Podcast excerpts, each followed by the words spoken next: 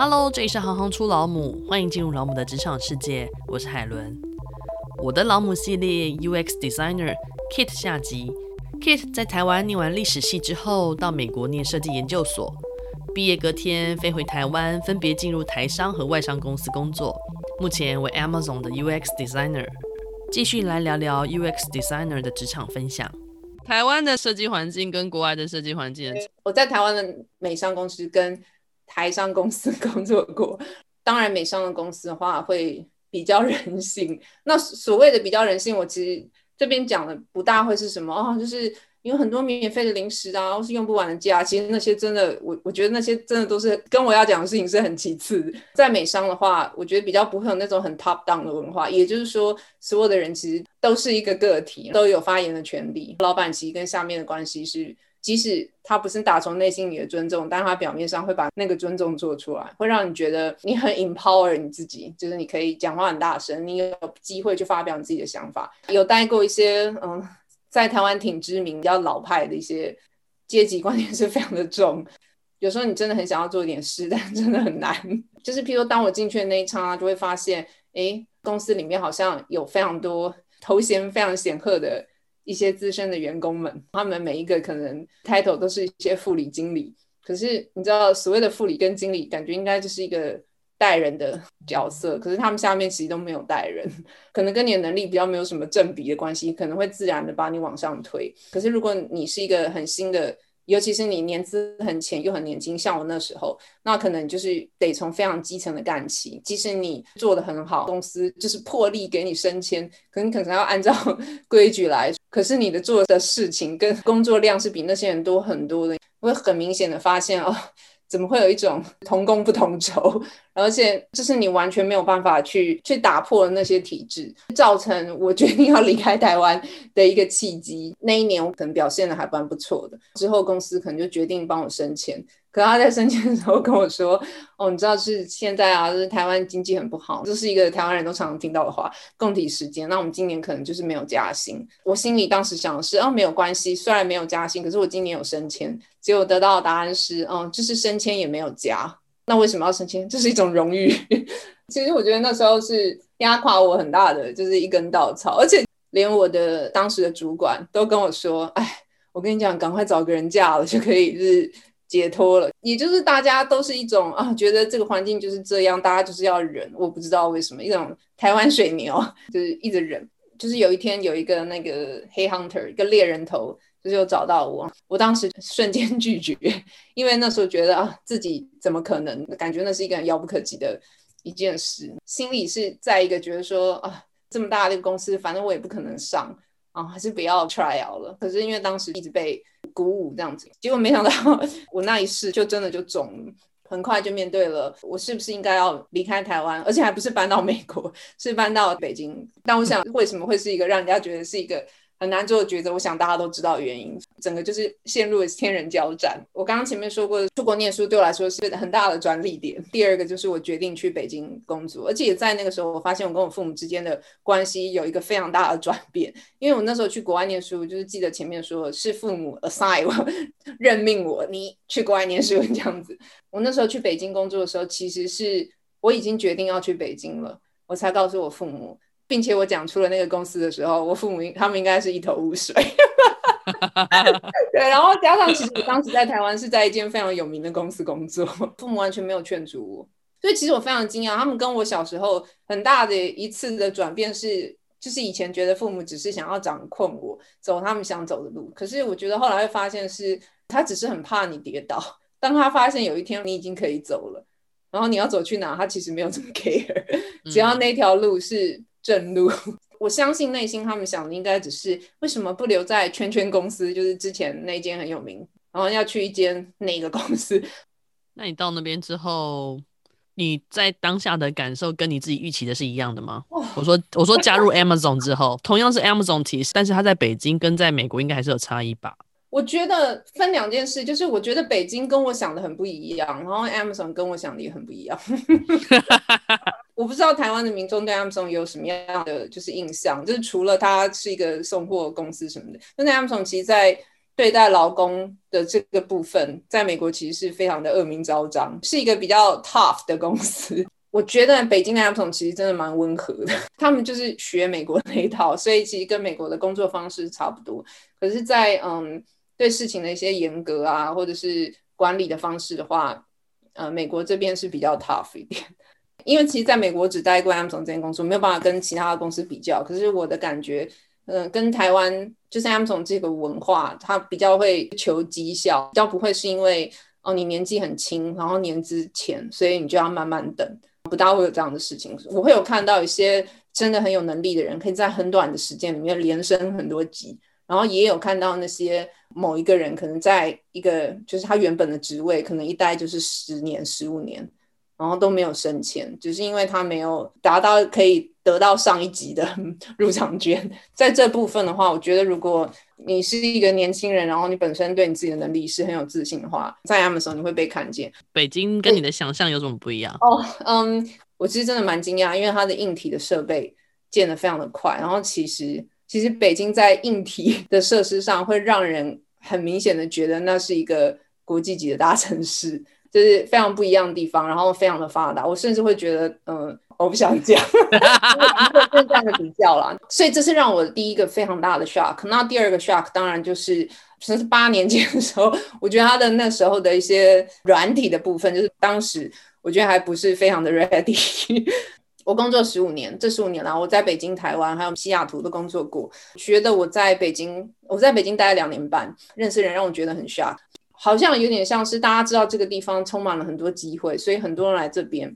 给自己几年，然后来找一个机会投资自己，得到了很快他就会往另外一条路走，也许是往上走了。那没有得到，他们就赶快跳到下一个地方，这是一个很奇幻的地方，在很短的时间里面，在一个国际的都市里面，然后非常不好的嗯、天然环境中。认识了一蛮厉害的一群人。其实我当时在北京认识的人，他们大部分人都已经不在北京了。然后很多人现在都在美国或者是欧洲，就是继续进行他们的下一步。在北京认识的人是，嗯，我在台湾跟我在西雅图认识的人，给我感觉是比较不一样的地方。但是这 sample size 很小啦，然后也对于我后来在。对很多事情的一些，尤其是工作上的一些想法，就是会比较不一样。现在有相关的学科在教 UX design 有吗？我听说有，但是当然我在念书的时候没有。现在我们公司暑假实习生，我看到他们都是念那相关，但就是中文化是什么人机界面？人机界面通常在台湾翻比较多都是 UI 设计。呃，你走到现在的这个状态，有一点是出乎自己意料之外，嗯、但其实。如果说真的有对这一行有兴趣的小朋友也好，或者说爸妈觉得小朋友可以从事的话，你会觉得有没有什么样的建议可以给他们？或者说他们怎么样开始训练自己？我觉得我给年轻人的最重要也是第一个意见，就是你要先搞清楚你能不能跟你喜不喜欢这两件事。漂亮的东西其实谁都喜欢呐，比起其他的职业，比较不会有人天生说哦，我跟你讲。我真的天生看到在银行柜台的那些人就觉得哦，好棒，那职业超棒，我天生就是要做。比较不会有人拍谢，我对他们真的很不好意思。一般的人比较不会对那种职业觉得哦，我就是天生该做这行。可是设计比较会有人，因为那些东西的就做出来的东西比较有意思，所以让人觉得自己天生要走这一行，然后开始对自己有一些误解。很重要的事情是你开始对自己有一些误解，这句话好棒。真的，因为我真的碰到很多人，就是我我为什么这么说？是因为常常会有一些那种什么阿姨婶婶会说，我有一个什么啊，对设计很有兴趣的一个什么小弟小妹，是想你可不可以给他们一点建议呀？可是其实这这里面十个里面有九个，跟他们聊完后，我都发现其实他们他们喜欢设计，可是他们对设计的喜欢，也许是跟一般人的喜欢一样，因为每个人都喜欢漂亮好玩的事。尤其是嗯、呃，像 UX 的部分话，甚至是我发现比较多的年轻人，他们是因为觉得 UX 这是一个很夯的词，因为它在这几年就是比较流行，然后大家会觉得，嗯，这好像听起来是一个 UX 这个东西很夯，设计是一个很漂亮的东西，这两个东西 match 在一起以后，就是真的很棒，我想做。可是我跟他们聊完后，我就发现其实很多人 either 是对 UX 完全不了解，要不然就是对自己也不了解。我做是 UX designer 做了十五年，我设计里面 我用设计软体的几率很小，我大部分做的东西都是一些比较逻辑，画一些那种流程图，我们的工作比较多的是在处理这个按钮按了以后要去哪，还有我们为什么要有这个按钮，比较不是在把这个按钮做的很漂亮。因为譬如说哦，什么如果有些人给的意见，可能说你可能就是要会有什么设计的底子，你要会手绘能力，我觉得那些都是其次，因为那些其实都可以学。可能你有天分的人会学上手比较快，做的比较好。那没有天分的人，可能就是会会比较 struggle。那你可不可以跟我们解释一下你现在的工作？UX designer 这个 term 啊，嗯，如果我没记错的话，这十年才有的一个比较新的名词，在那之前没有那些东西，就是网页设计师。当我们讲说他是一个设计师，我觉得所有的人下一秒想到应该都是一些非常视觉的东西。那这几年为什么会有这个新的 UX designer 这个 term 呢？就是因为对设计的另外一种定义是，设计应该是现在有一个。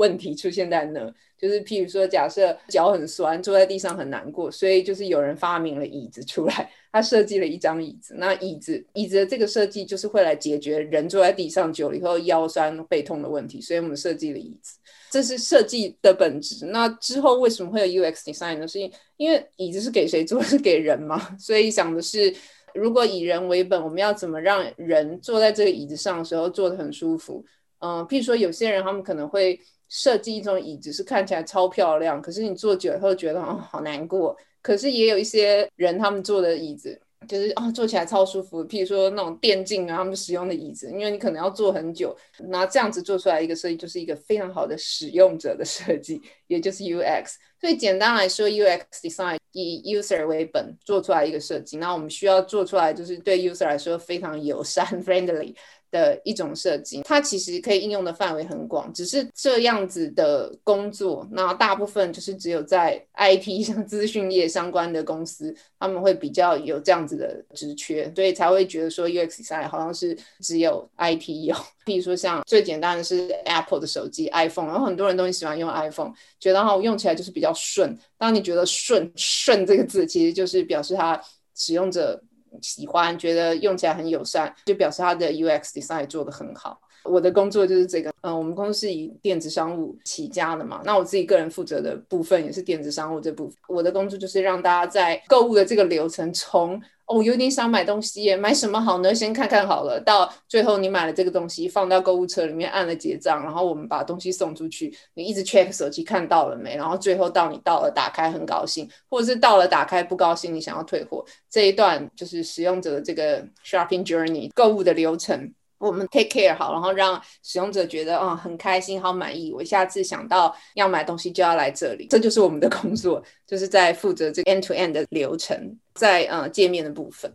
比较常听到的会是 UI 设计，跟你的呃 user experience design 不同的程度在哪里？我猜测。所谓的 UI 应该是字面上的意思，UI 当然是 user interface 啦。但是我觉得在台湾在讲到 UI 的话的定义，应该是比较是偏重于视觉的设计。譬如说，我简单来说就是今天有一个按钮，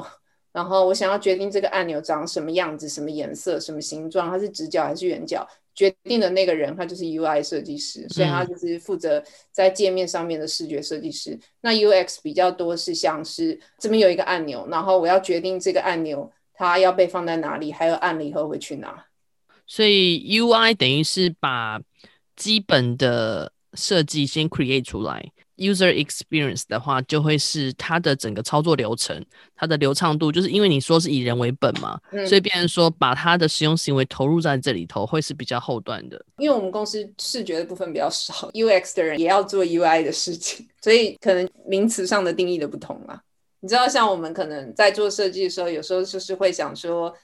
如果你够聪明的话，会做一个判断，就是。你通常看一个影片嘛，然后我们可以做的判断是，这个影片如果已经跑到一半你才截掉，那他可能下一步 user 是想干嘛？跟已经跑到剩下三分之二，或是到已经到结尾的时候，然后他跑掉，那他下次进来可能是想干嘛？我们应该要就是提供不同的不同的 content。你 UX designer，你大概会做的事情会有哪些？我现在这些是非常的根据你的经验啦，因为我现在就能做比较久，所以其实我通常一个 project 下的话，我会花比较多的 时间在就是 ideation，就是一些 brainstorming 的 session，就是通常，呃，嗯、我现在的情况下，呃，下来这个 project 的一些方向跟一些需求都不会非常的精确，嗯、题目可能都是会是我想要做一个东西是。譬如说，可能我随便举一个例子，可能是我们公司很喜欢用数据，所以通常都是因为 user 真的有一个问题，我们要去解决，所以可能是啊，我们就是捞了我们最近十天半个月之类的数据，然后我们发现大部分的使用者啊，他们要买东西的时候，他们他们都会在搜寻格里面搜东西，呃，很奇怪的是，譬如说他可能想要买牛奶，那他可能就会搜牛奶。可是其实他他在收牛奶，当然我们就会出现很多牛奶。要收牛奶之前，他们其实想要的是低脂牛奶，他他排成低脂牛奶。即使他们要找的是，然后他们不会打，所以他们就觉得其实这是一件很有趣的事，就是其实他们会打牛奶，然后再一直一直的刷手机，然后刷刷为止。当他在打牛奶的时候，其实他要的是我们有没有什么方法可以让这件事情变得更快？就是他不用再一直刷刷刷了。所以你知道我我其实拿到的题目可能都是这样子，他其实心中已经有个预设值，对，比较广的词。呃，你可能拿着 project 是希望你去用数据分析也好，或者是他既有的使用经验也好，去帮他提早判断这件事情。看是没有什么方法可以做出一种设计，是在我们知道他其实是要打，嗯，然后但是他只有打牛奶，而我们已经知道是。可以让他省去更多的时间，他的那种需求不会是我要做一个页面，然后要在左边放五个按钮，右边放三个，不会有那么定义明 确的，就是我要去定义。那他可能只是会跟你讲说，哎、嗯，我现在发现有这样一件事，你可以决定，请给我们一个 solution。这个 solution 不一定是哦，我在视觉上要做多大的调整，它也有可能只是我在城市上做一些调整。可是，请你给我们一个建议。我自己的处理方案可能就是，哎。我们先去调查为什么，为什么使用者就是明明他就是要 鲜乳，为什么他打牛奶而不打？我们有做数据的同时，我可能就会说，哎，我自己猜测的有可能是因为你如果你知道在手机上面要打很多字有点麻烦，做数据的同时去调查一下，在呃电脑里面打 鲜乳这五个字的人是比较多。然后用这些，然后去假设哦，那这样听起来，我们需要解决的是在手机上界面问题，可不可以是我打“鲜乳”两个字以后，第有第一个提示字就是“鲜乳”？这也是一个设计上面的改变啊。我会先提出一个假设，请做数据的同事帮我们去做那样子的验证。然后现在我们再回到刚才一开始，小朋友觉得拿 iPhone 很潮，你觉得这是他们想做的吗？但是因为其实我觉得每一间公司可能不一样，我相信，嗯、呃，就是譬如说我们公司有些比较年资比较浅的设计师，他们可能在刚进来的时候，你也不可能直接这样，你这样只会叫他们去死，所以可能他们也会拿到一些定义比较精确、比较明确的东西，定义他的题目背后的意思是什么，然后提出可能的呃解决的方案，可能有几种，最后就是做测试，看哪一个是适合的，然后我们最后使用。我觉得 UX designer 这份工作，我们比较针对是问题的核心。如果你今天的问题的核心是需要用视觉，比如说换个颜色，使用者就看得懂了，那就是有动到深视觉相关的内容。那这个时候我们可以就是使用视觉的改善，感觉是跟逻辑的东西比较相关，比较多是逻辑的东西。谢谢 Kit 今天的分享，希望大家在听完这集之后呢，能够对 UX Designer 有更进一步的了解。如果你喜欢行行出老母，欢迎订阅和给五颗星，留言给我们，我们就可以更直接的互动，可以帮助这节目被更多人看见。谢谢你们的支持，我是海伦，我们下次见。